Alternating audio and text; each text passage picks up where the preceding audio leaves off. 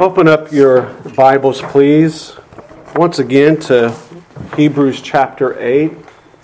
Hebrews chapter 8.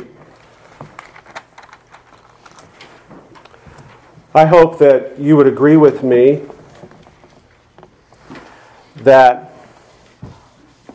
when we gather together to worship the Lord, part of our worship is indeed lifting up our praises and adoration to Him, as we just did, lifting up our supplications and our prayers to Him, as we have done. But also, it's coming and bowing our knee at His Word. I was sharing with my daughter just this morning that how the Word of God, it is a means of grace for us, beloved, when we gather on His special day, His holy day, His Sabbath day. And why is it a means of grace? Because again and again, and especially what we are seeing here in Hebrews chapter 8, as we are navigating and walking through the blessings of the new covenant, it is intended to anchor our souls in the reality that our only hope, our only rest, our only peace in this life is in our union with Christ. And this is what is being done here in Jeremiah 31. In the book of Hebrews chapter 8, we are being reminded as a means of grace, studying these blessed realities of the new covenant. Well, before I get into my message, how about we read the text for today, and then we will come back to the message. Hebrews chapter 8, hear the word of the Lord. Let's read from, let's pick up at verse 6. Verse 6 all the way to the end of the chapter. Hebrews chapter 8.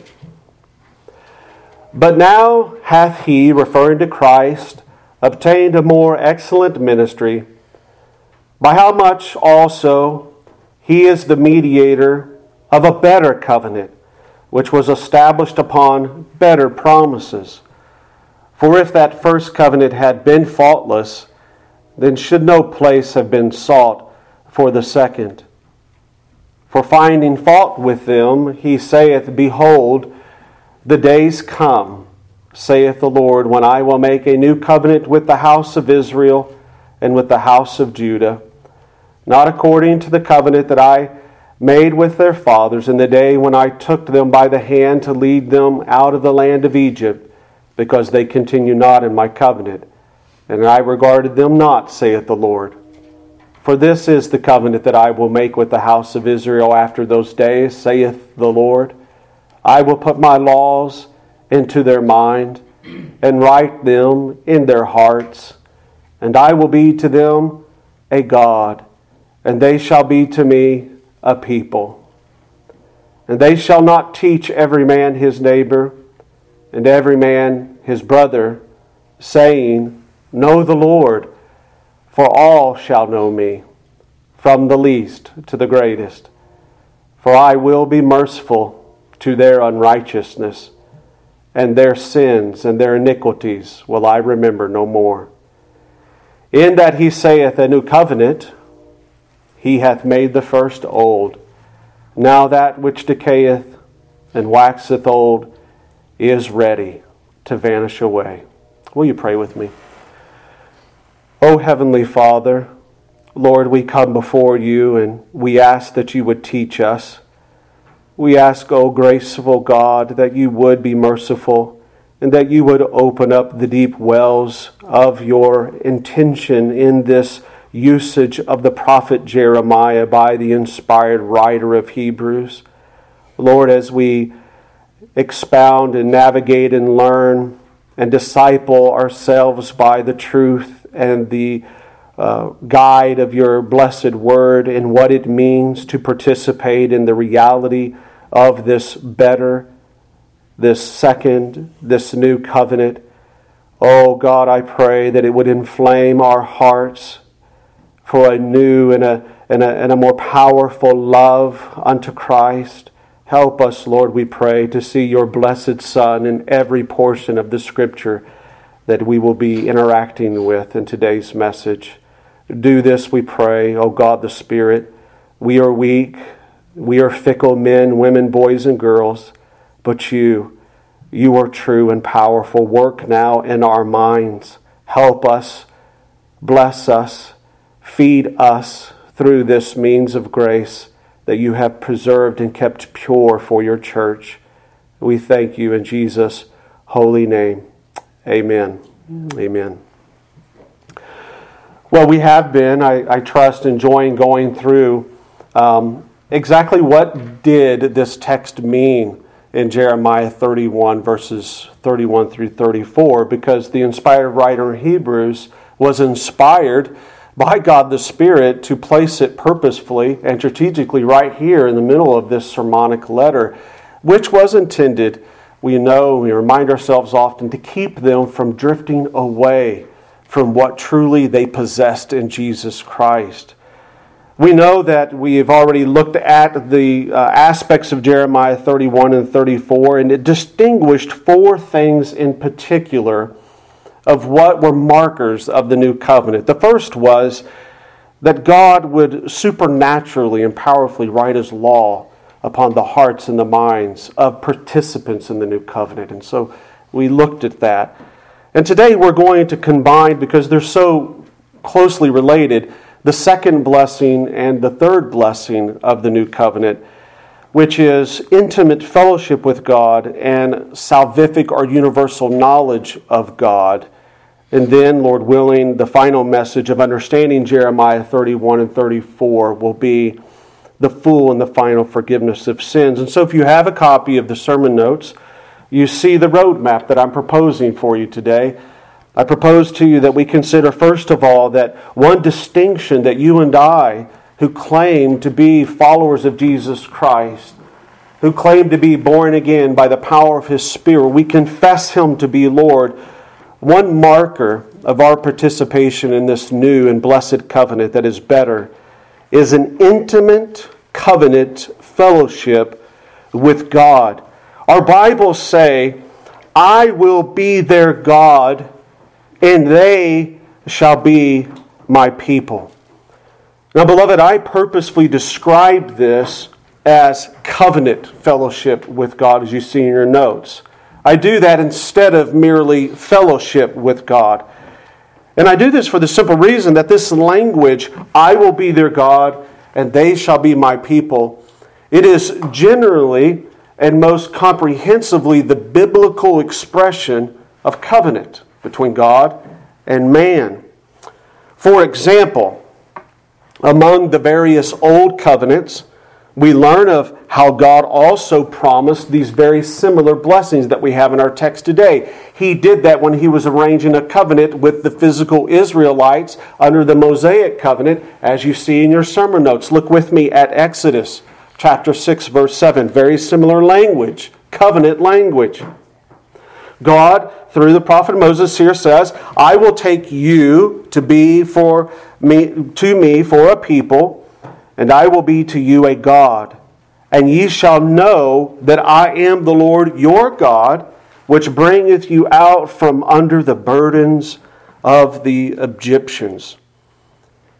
Church, observe with me here in the Old Covenant, in this covenantal language that's very similar to where we're at today, that was given to Israel through the prophet Moses. It's very similar to what we have.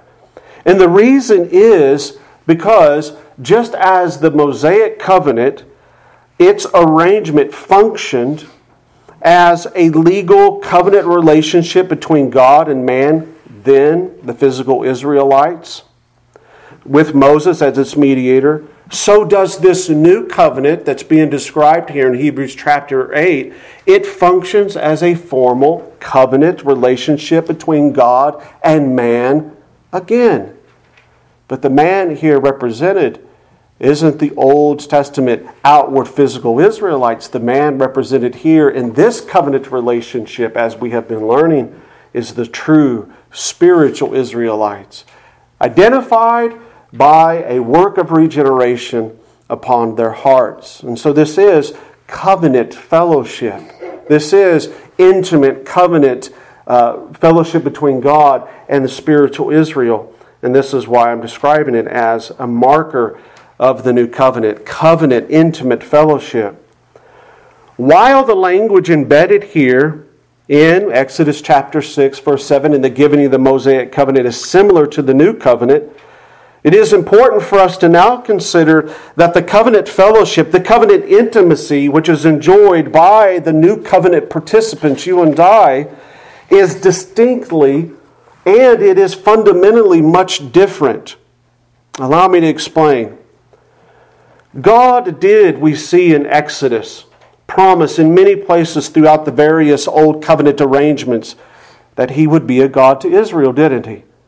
And that He would be, or they would rather, be His people. However, and principally, it was based upon their obedience.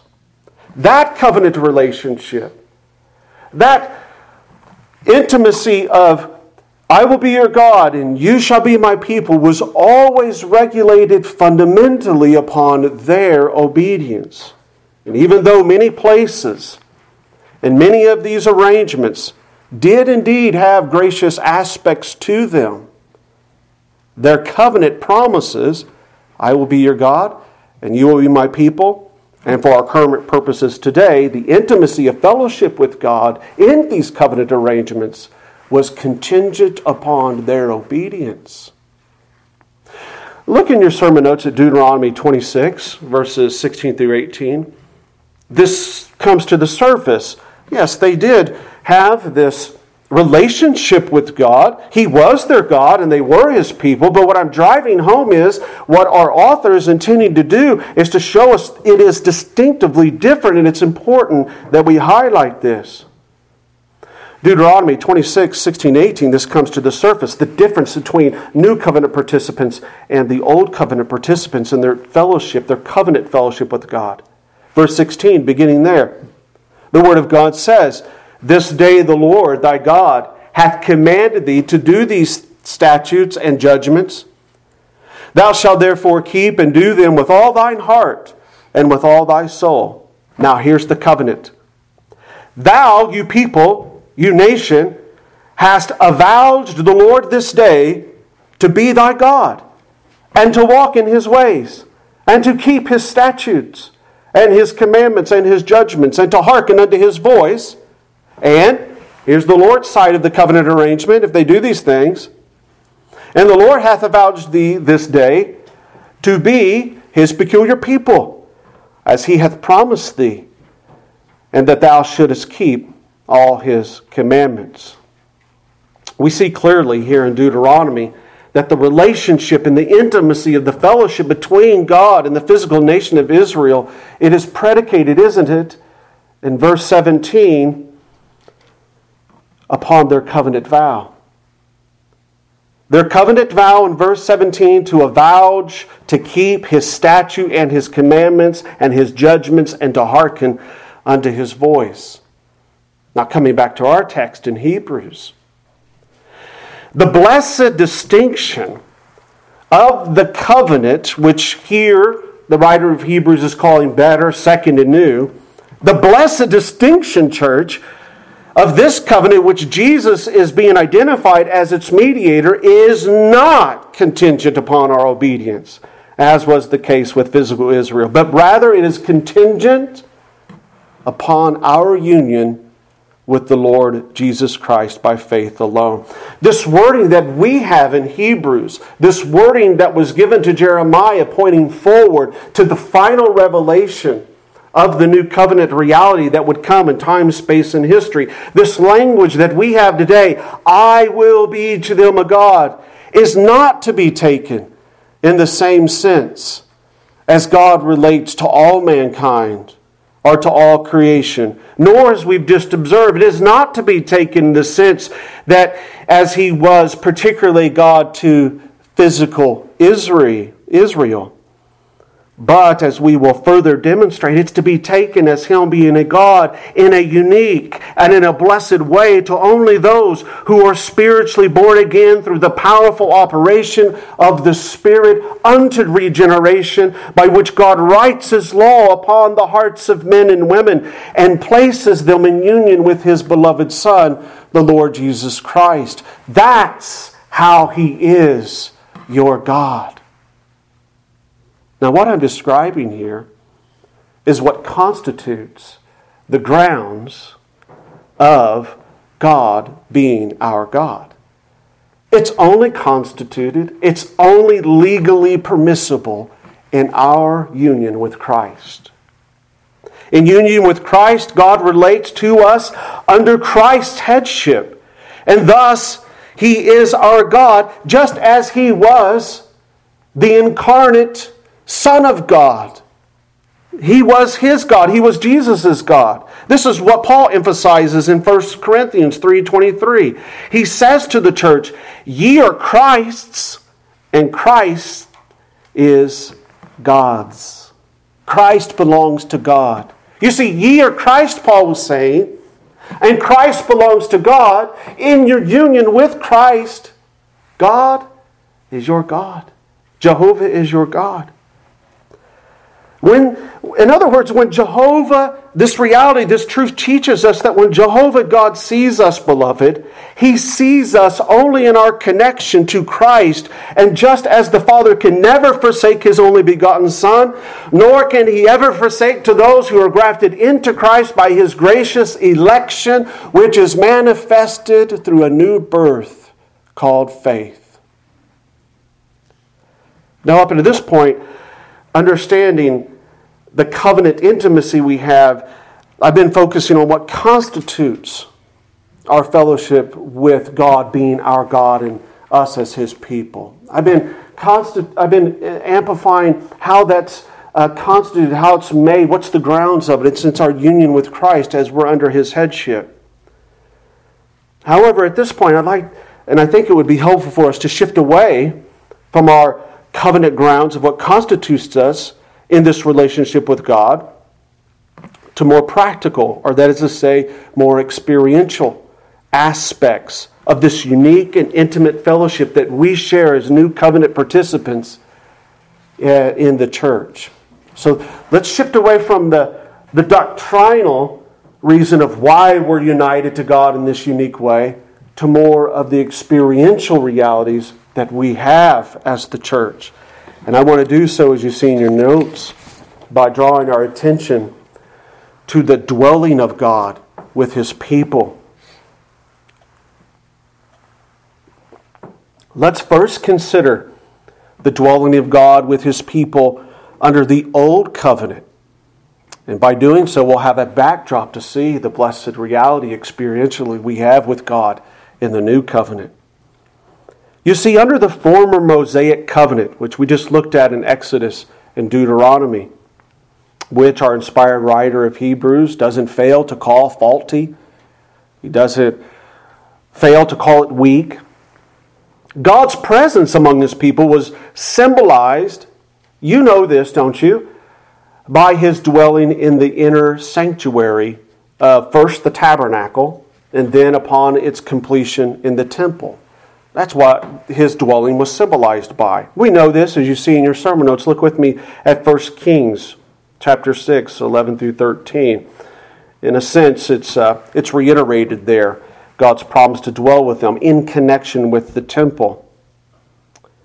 The Bible says, "And the word of the Lord came to Solomon, saying, concerning this house," and this is referring to the temple that Solomon was chosen to complete for his father David, unto God, "concerning this house which thou art in building," notice the language, "if thou," there's that contingency language again, under the old Mosaic covenant, "if thou wilt walk in my statutes and execute my judgments and keep all my commandments to walk in them, then will I," you see it? "If thou, then will I perform my word with thee, which I spake unto David thy father, and I will dwell among the children of Israel, and will not forsake my people, Israel."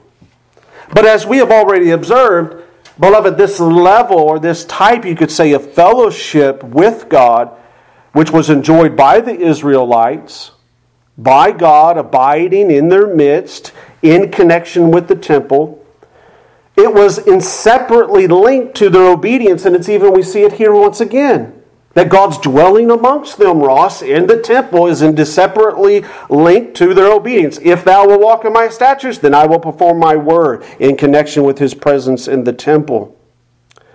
We know from the chronicles of redemptive history, especially the readings in the book of Jeremiah, as it's recorded in the scripture, that oftentimes when they turned from God and they committed apostasy, that God removed his presence from among them, didn't he? He wasn't among his people. When they broke the rules of the covenant, even after being granted multiple opportunities through a long-suffering and patient God to repent, eventually God would go to the place of enlisting Nebuchadnezzar, as he did in our text reading this morning, of enlisting him as one of his servants. Did you notice that? He called Nebuchadnezzar one of his servants to carry them away into captivity and to chastise them and to judge them. Now, by all considerations, I think that we at must minimum admit that God's dwelling under the old covenant period was a true and it was a powerful reality for the old covenant physical Israelites to experience, his dwelling in the inner temple, because his symboled presence there ensured them of continual covenant relationship. He was still their God. They hadn't apostatized so much that he wasn't there. As long as he's in that temple, and in so much as he is in that temple, dwelling amongst us, we can hope for, we can pray for continued prosperity, provision, and protection. But dear friends, also consider, while we admit there were benefits of his presence, there was fellowship with God in the inner sanctuary of the temple. Let us also remember what a fearful and what a dreadful reality, especially in light of Jeremiah 25 this morning, which we read, to know that those covenant blessings, his dwelling in their inner temple and all the associated benefits that come along with it, fundamentally was contingent upon their obedience to the law. You don't keep the covenant, I will judge you. I will pour out my cup of wrath upon you. And that's exactly what we read this morning. Well, does God know us the same way? Are we his people the same way in this new covenant reality that's being described in Hebrews chapter 8? Well, no, dear friends, we are not. We are not. There is a stark distinction. And to see that, we shift now from looking at the dwelling of God with his old covenant people, connected with their obedience, to now the dwelling of God with us as his new covenant people. In significant contrast to God's dwelling in the temple with the old covenant physical Israel, we learn from our Bibles of a different experiential reality that is known through God's dwelling within the hearts and minds of his new covenant spiritual Israel. This is what the Bible teaches us. This new covenant reality of the Spirit's indwelling a true participant of the new covenant through a new birth, beloved, listen, is fundamentally what constitutes every Christian individually and us together here today as being described in the Scriptures as the temple of the living God.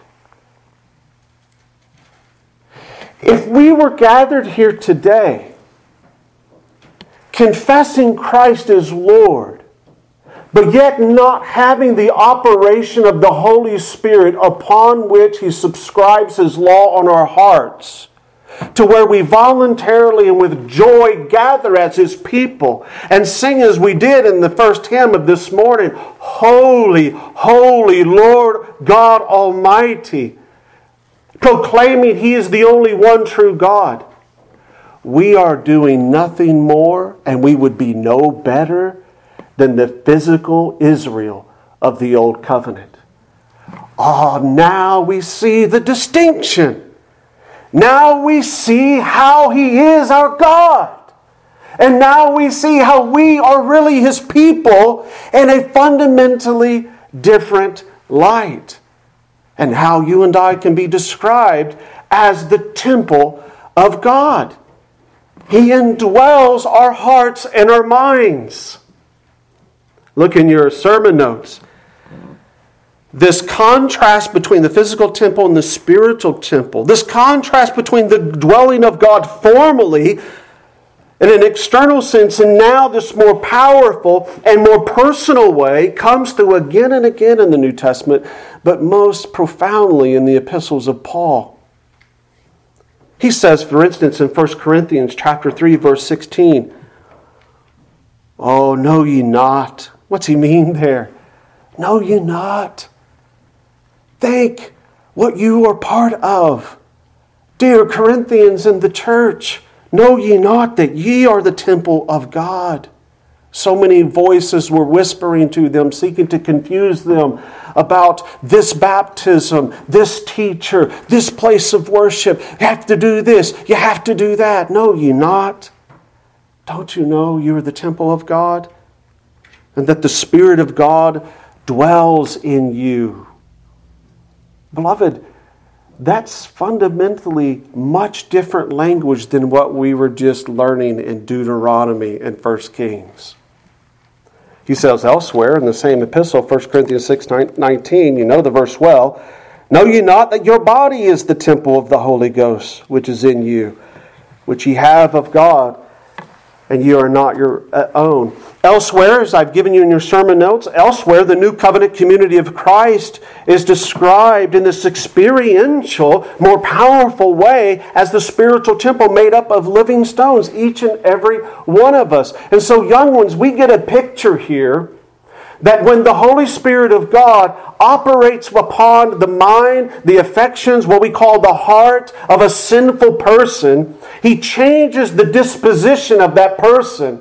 This is what we call being born again. This is why Jesus said, and we were emphasizing Jeremiah 25, the need to be born again. What we're saying, young ones, is when God convinces you of the reality of your need of a Savior, your need of the covering of Jesus Christ, His blood over and for your sins, you're made a living spiritual stone. And you, along with other little boys and girls, or along with us older Christians, all of us put together, we are the temple of God all over the world. This is the point of 1 Peter 2, verses 1 through 5. I give into your sermon notes. Look with me. Peter admonished the church, lay aside all malice and all guile and hypocrisies and envies and all evil speakings. I love this description of Christians as humble little babies, as newborn babes. Desire the sincere milk of the word, that ye may grow thereby. If so be ye have tasted that the Lord is gracious, to whom coming as unto a living stone, disallowed indeed of men, but chosen of God and precious, ye also as living stones are built up a spiritual house, a holy priesthood, to offer up spiritual sacrifices acceptable to God by Jesus Christ. We cannot underestimate the significance of what occurred on the day of Pentecost in connection with the reality of this indwelling of God in a more powerful and personal way. It was a significant shift in redemptive history that day of Pentecost. It was as if it were Jehovah God was making a final shift away from that which the physical temple pointed unto and promised, to a constituting of a final revelation of what now was Him dwelling with His people. In a powerful and a significant way, upon that day of Pentecost, God set His sanctuary. He set His dwelling place in the midst of His people, and thereby confirming with them this covenant that I will be your God and you will be my people. And I, because of your union with Christ, the blessed promise of the gospel, will never remember your sins. No more. Well, there's a lot of applications just at this point before we go to our second heading that we can make of this true meaning of what it means to have God as our God in our union with Christ and us being His people as the elect. In stark contrast at times to the fickle fellowship experienced between God and the Old Covenant physical Israelites, Why was it fickle? Because of their covenant breaking again and again. Now, beloved, now through Christ and the blessed promises of this covenant blessing you see, we're calling the second blessing of God being our God and His people, you and I enjoy an intimate fellowship with God that is marked not by our steadfastness, it's marked by His steadfastness and His stability. I can only rest because of what Christ has done. I can only know and feel the comfort of the Father's love upon me, not by that faithfulness of my own. The new covenant reality, and that is to be heralded and is to encourage you Sunday by Sunday in the Lord's Supper, is that Christ has finished it all. It all rests upon Jehovah's unconditional love and commitment to His Son, the Lord Jesus Christ, and to us, His church, to whom belong to Jesus. This is the second blessing, friends, of the new covenant that was being inaugurated in this intertestamental time. But let's move on to verse 11 and our second heading for the message today, which is the third blessing of this covenant. I hope you see the closeness and connection. This is why I'm combining them. To what would be the universal knowledge of God. The universal knowledge of God. We've already considered the intimate covenant fellowship we share with God in the latter half of verse 10. And now I think that it's just a natural preparation for what we read here in verse 11, where the Bible says that from the least to the greatest, all shall know the Lord. This third experience of knowing the Lord, everyone that participates in this new covenant, in the way that we've described, having the law of God written upon their hearts. He is in union with Christ, and thus God is their God, and they are His people. Notice that this blessing is practically applied. It's not like the first one or the second one.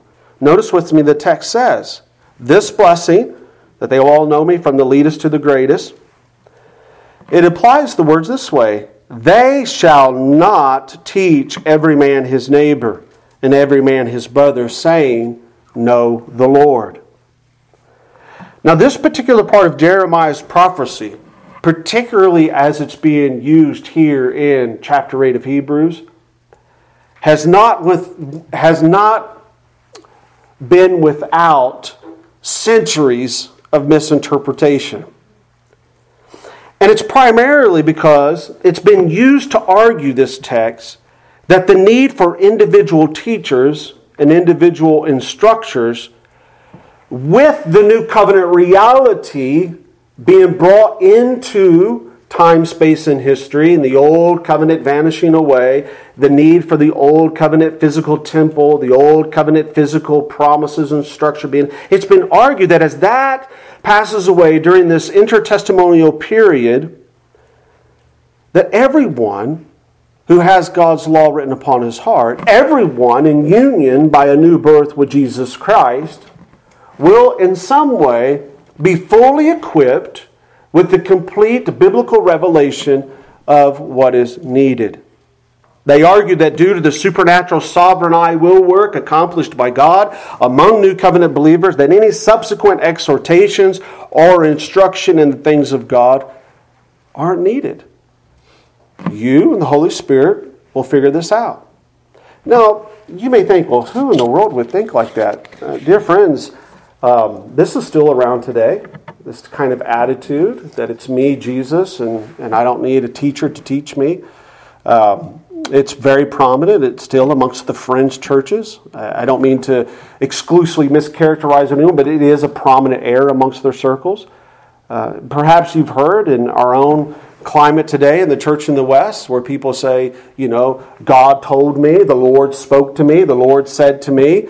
And it may be something way out in left field, not nowhere in His Word, and you come alongside. But you see, I'm not going to listen to you because the Holy Spirit told me. You get this kind of misunderstanding, and a lot of times the arguments are rooted in a misinterpretation of this very passage we have in front of us. I would like to answer this and help us to understand what is being taught here in verse 11 by acknowledging that a lot of the misinterpretations, I think, are appealing to an equality of Christians.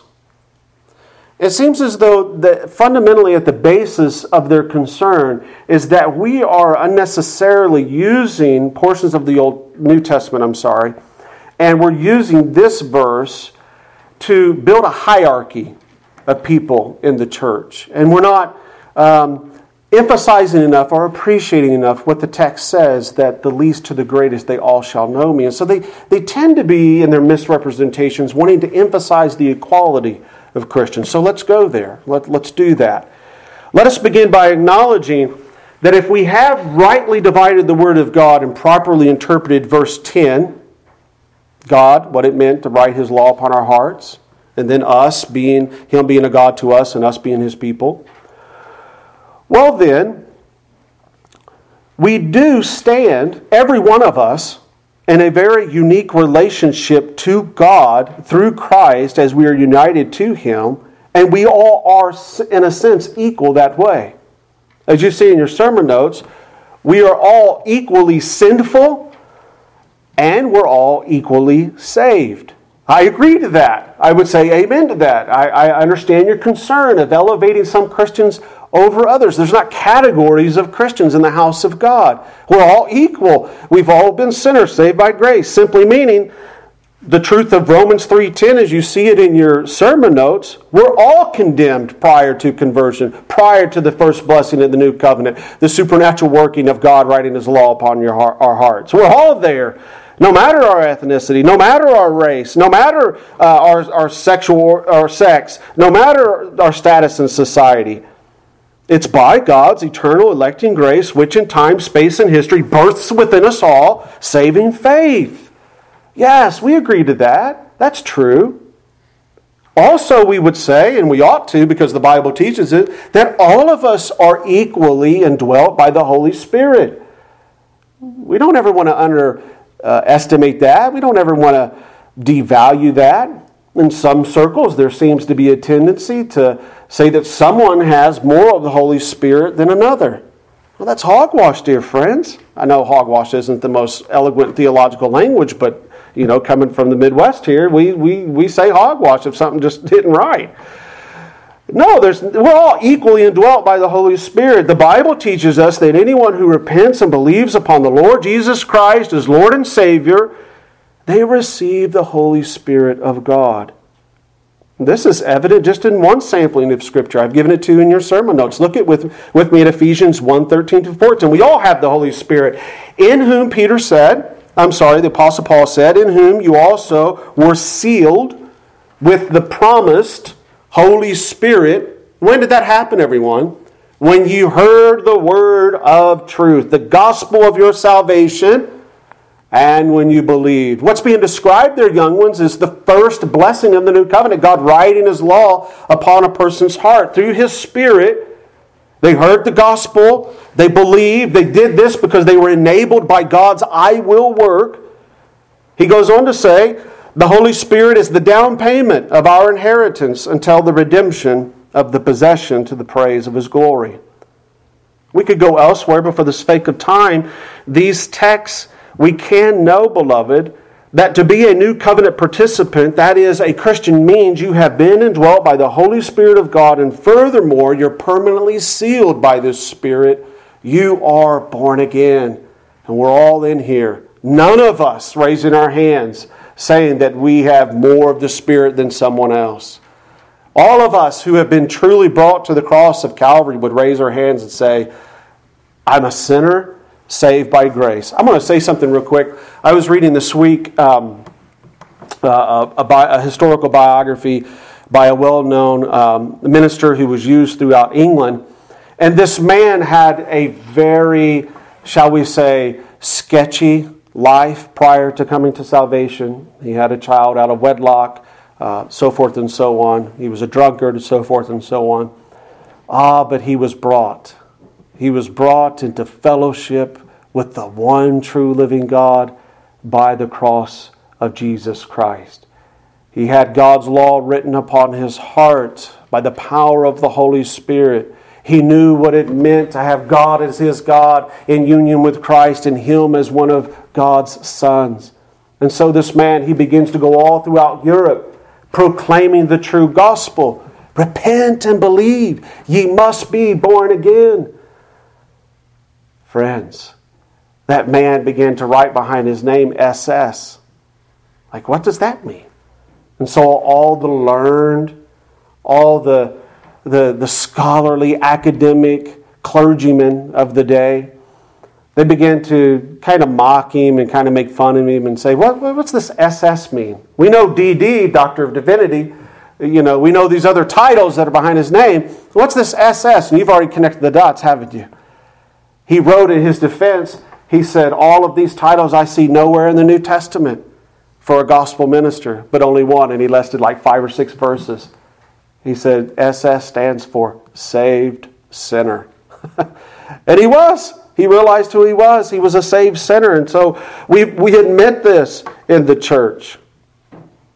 Admitting this, I would suggest to you that the overall context of Hebrews, what he's building up to, and more immediately what we've considered in verses 9 and 10, that the right interpretation of verse 11, they don't teach their neighbor, their brother, because they all know me from the least to the greatest, is talking about a knowledge that's universally salvific. In this third blessing, or third promise of the new covenant, just as the case was with the previous two, the experienced reality of the new covenant is once again being contrasted with the weakness of the old covenant. Well, what about the old covenant saints? Are you saying that they didn't know God?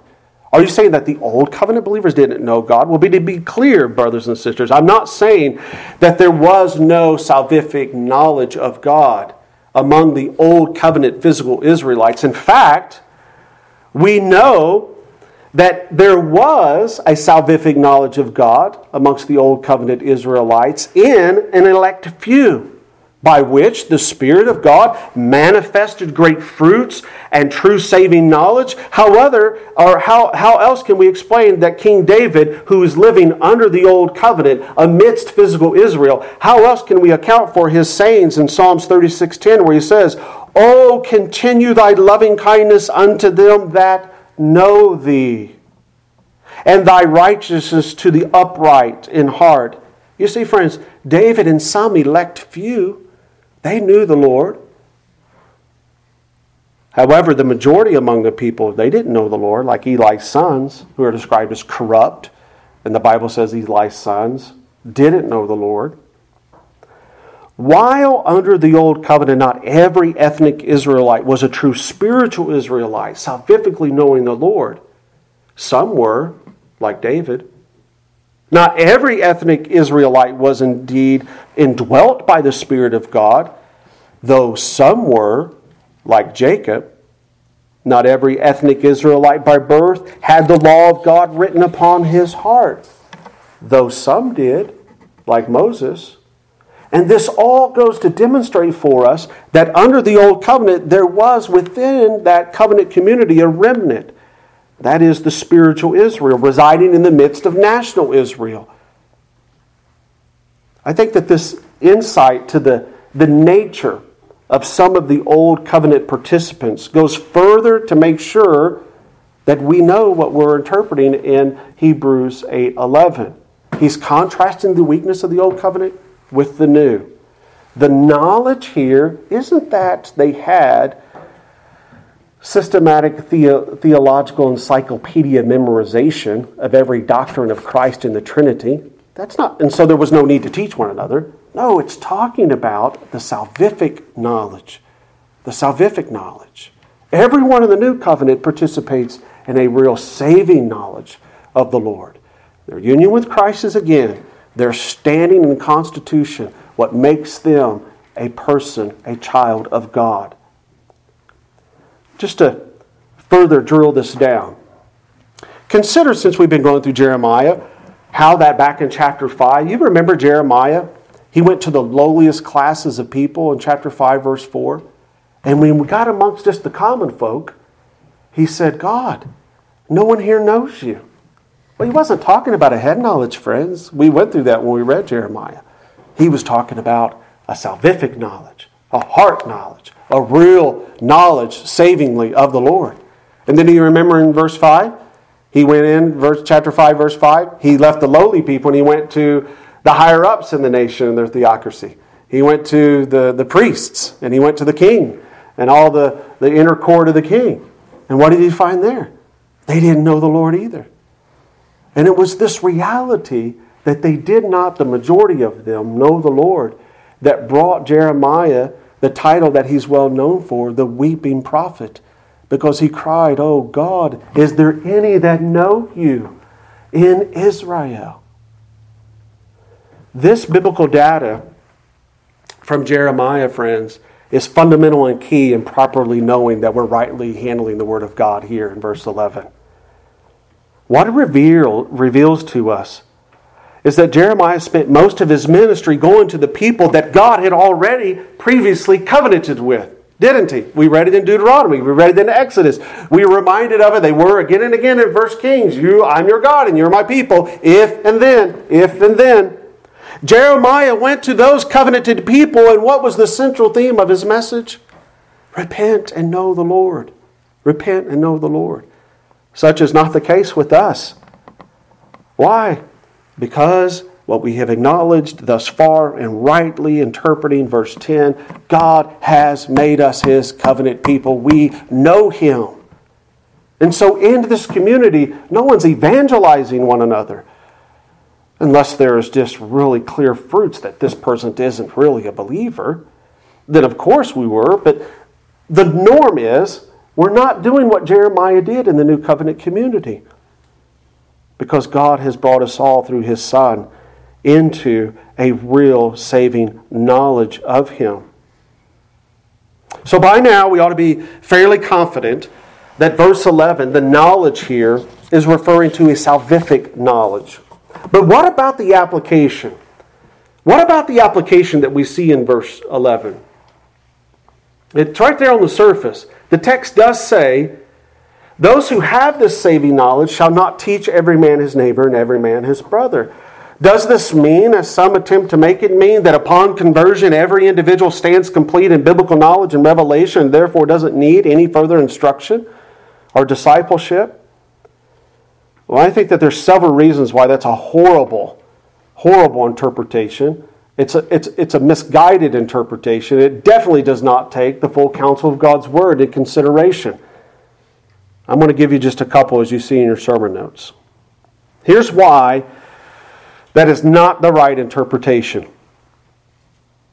Beloved, in Matthew 28:20, consider with me that we learned there that as new covenant, regenerate, salvifically knowing the Lord, born-again disciples of Jesus Christ, that the apostles, who are the very foundations of the church, which would follow after them in future generations, they were commanded by the Lord Jesus Himself to do what? You have it in your notes. Go ye therefore and teach all nations. Now, lest I misinterpret that or misunderstand it, I go to my Greek lexicon and I look up the word teach. Well, did they mean really teach? Well, I gave it to you right there. You see what the Greek word holds with it. It means the meaning to hold a discourse with others in order to instruct them and to deliver didactic discourses. All right, it was a good translation then, wasn't it? They were commanded by the Lord Jesus Christ to go give instructions and teach. Oh, but wait a minute. I thought Hebrews 11 said that we don't need teachers. We don't need men and other brothers to teach us. Well, what about when the Apostle Paul, as you see in your sermon notes, in 2 Timothy chapter 2, verse 2, told Timothy, Timothy, thou hast heard of me, among many witnesses, the same, the things that you have heard, the things that Paul taught, the same commit thou to faithful men, who shall be able to teach others also. That Greek phrase, commit thou, I showed it to you in your sermon notes. It means to set forth from oneself and explain. The word teach there is being used is the exact same Greek word that we see or we just saw in Matthew 28:20. Beloved, the Scriptures do not contradict one another. According to these two samples from the New Testament of direct commands to give instructions to one another as Christians, we know that verse 11 is not meaning that after true regeneration there's no need to be further teaching, to be furtherly discipled or taught. Amen? A couple head nods, maybe. Maybe you're convinced. Well, let's take a further step. Let's take just another further step, and I hope you see the appropriateness of this because it's so relevant for our day and age. If there is admittedly a clear command for Christians to instruct and teach one another, as we just observed, who's to do that? Does the Bible teach that after a person's initial conversion, after coming to this saving knowledge of God by which their union with Christ, God is their God and they are God's people, they've been brought into the new covenant, does the Bible teach us that upon such a conversion that person should be granted a license to go start some sort of internet teaching ministry, some podcast teaching ministry, some apologetic ministry, or perhaps be thrust into a teaching office in the church, the local church of God? Would this, friends, be helpful? Or would it be confusing? I hope you agree that these are important and relevant questions for our generation, especially in light of the access to information and the ability to put oneself out in the highways and byways of information. Let me be the first to admit that nowhere does the New Testament reserve the authority to preach and teach others exclusively and solely to pastors in local churches. You will not be able to prove that from the Bible. I would cite Hebrews 5:12, Titus 2:3-4, and 1 Peter 3:15. Pastors of local churches aren't exclusively given the ability by the Holy Spirit of God to teach and preach. To further advance that truth, look in your sermon notes from what is common and typical amongst most Protestant confessions of faith about this issue, where our confession of faith, the Second London Baptist Confession of Faith, says, although, quote, it be incumbent on the bishops or pastors of the churches to be instant in preaching of the word by way of office, meaning they have to be able to teach, yet the work of preaching the word is not so peculiarly confined to them, but that others also, here it is, gifted and fitted by the Holy Spirit for it, the work of preaching and teaching. And, notice the connection, and approved and called by the church, may and ought to perform it. That's biblical, friends. Go, you see the citations there where this is demonstrated, a gifting of the Holy Spirit in combination with the recognition and calling of Christ's church, who are the new covenant community, the temple of God, who are going to be the servants, who are going to be the priest, the under-priest of Christ in this living temple. It's men who the Spirit has gifted and prepared, and that living temple recognizes. Acts 11:19-21, 1 Peter 4:10-11. While we recognize this, while we admit this, a novice, or that is a newly converted Christian, yes, we admit, is equipped to give a very good testimony of the gospel, is equipped to share what the Lord has done in their life and to evangelize others with the gospel. They have been brought into the new covenant. They've experienced it, and usually this is the first activity you see in a new convert's life. They want to talk to their family members. They want to talk to their coworkers. They have to confront old friends. They have to begin to navigate and deal as this new creature in Christ in this fallen world. Admitting that in their abilities as a new convert, friends, would we entrust them shortly thereafter to begin to teach others? Even more importantly, would it be unwise and improper, as I said before, to put them in the position of an elder or a pastor of a church? We know from the Scriptures that the office of an elder, sometimes called bishop, sometimes called pastor. I'm of the position in the New Testament they're used interchangeably. There's much you could read about that, but such an office is expressly reserved for men who can rightly fulfill the requirements of 1 Timothy 3:2 and Titus 1:9. And one of those requirements is that the person is not to be a novice. There's great warnings that accompanies that. And so while we admit and we agree that teaching is not solely for pastors, we would do well nonetheless, beloved, to notice and appreciate that the New Testament presents an identification of men who are called of God and by His church, endowed with graces and gifts, who have been specially prepared by God as servants of His church.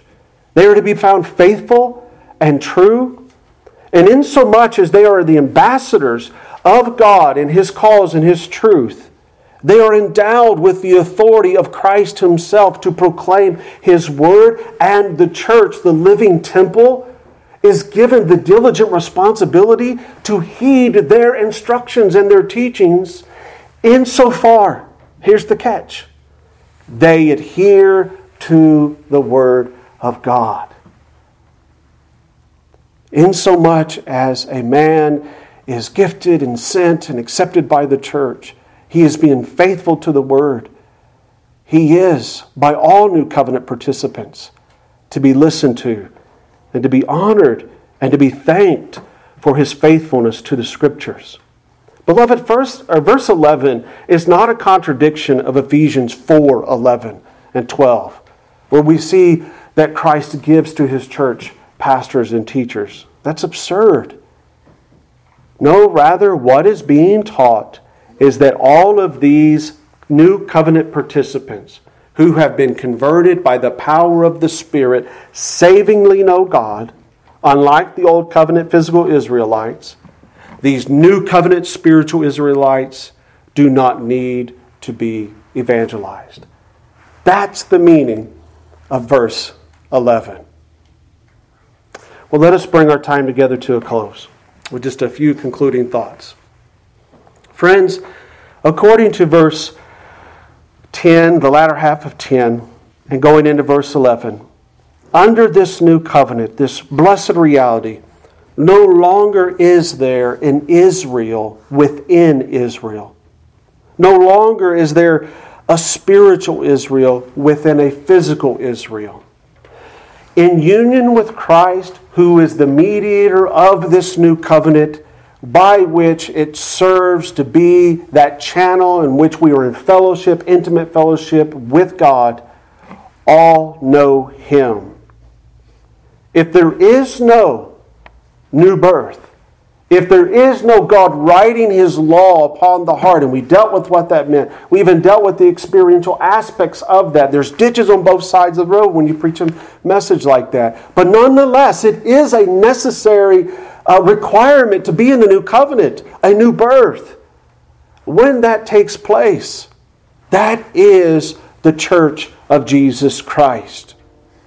Yes, of course, there's many areas by which just an external connection to that new covenant community can bring blessings in one life. We would say yes and amen to that. Oh, but don't settle for just an external connection to the church of Christ. As Christ said to Nicodemus, ye must be born again. Friends, this is historic evangelism. This is historic evangelicalism. In our day and age, words get twisted, words get changed, meanings get changed, but historic evangelicals, they preached the necessity of the new birth. Why? Because Paul did, and Peter did. All of the apostles did. The Lord Jesus Christ did. And that is our charge today, is to come out in the highways and the byways and call men and women to repent and believe upon the Lord Jesus Christ, to flee the wrath to come. And when we gather together as new covenant believers, we are to be reminded and encourage one another Sunday by Sunday by Sunday of what Christ has done for us, so that we know as an anchor of our soul, it is true, it is certain, it is awaiting fuller consummation at the end of this age. We remember the text we read from 1 Peter, right? The Holy Spirit that has brought you in union with Christ, it's but a down payment. It will preserve you and it will keep you unto the end when the full consummation of your salvation takes place. Who in here today cannot wait for that day to come? This pilgrim journey, Brother Ross, where we come to the end and we're free from the remnants of sin that we struggle with. We're free from the conflict of the spirit and the flesh that resides within the truest of one of Christ's disciples. Oh, and we're free from the hurt and the pain and the consequences of sin that surrounds us on a daily basis. Friends, this is what is the New Covenant community. We do each Sunday. We come and to celebrate what we have in the Lord Jesus. We come to celebrate the truth of these realities. What a blessing it is to come again and again and anchor our hopes upon Christ. Amen. Let us go to Him in prayer. Gracious Father above, Lord, we bless You and we thank You from the very depths of our hearts, O God, for how that You have preserved Your word and presented it to us, Lord, here in Hebrews chapter 8, confirming, Lord, by Your scriptures that, O God, You have called us into a totally different standing than the physical, external, old covenant Israelites. And You have placed us, as we will learn and subsequent messages, You have placed us in that stream of Your true elect, by which Your Spirit has convinced us of our great need of the Savior, and by which we cast our souls upon His perfect righteous work at Calvary. Oh Lord, I pray, if there is anyone amongst us today that does not know the Lord Jesus Christ and the ever-flowing fount of forgiveness for their sins, oh God, would You, I pray, through our operation of Your Spirit, truly show them their need. Truly show them, O God, that they are not as good as they think they are. Show them, O Lord, through their own pride, O Lord, how much they need to be forgiven of all of their vain thoughts of themselves and the actual transgressions and sins that they've committed against You and Your holy throne. I pray that You would crush them, O God, by the reflection of Your holy and righteous law. And O God, I pray that out of the mercy and the grace of the eternal love that You have for the begotten Son and all of those whom You have given unto Him, that You would show that desperate sinner condemned under the weight of their own conviction and sin, show them the love of Jesus. Show them the cross of the bleeding Christ. And may they, O God, by the enabling of Your Spirit, run freely and embrace Him by faith. Oh, may they by faith place all of their hope, all, dear Lord, of their cares upon Jesus Christ, the great head and mediator of this covenant that we have been learning about. Father, save, I pray, a soul amongst us today, if it please Thy will. And O God, for all of us who have not just sampled the new covenant blessings, setting under the gospel, but O God, whose hearts have been broken by Your love and the truth of ourselves, we have drunk from the deep fountains of Christ's love. And we come once again, Lord, and we praise You, and we thank You, and we ask You, O God, keep this Christ ever so dear to our hearts. In Him, O Father, we have a clear conscience. In and through Him, O Father, we know that we are accepted by you. Keep us, Lord. Preserve us, Lord. Walk with us, O Lord, and be our God, for you have made us your people. In Jesus' name we pray these things. Amen.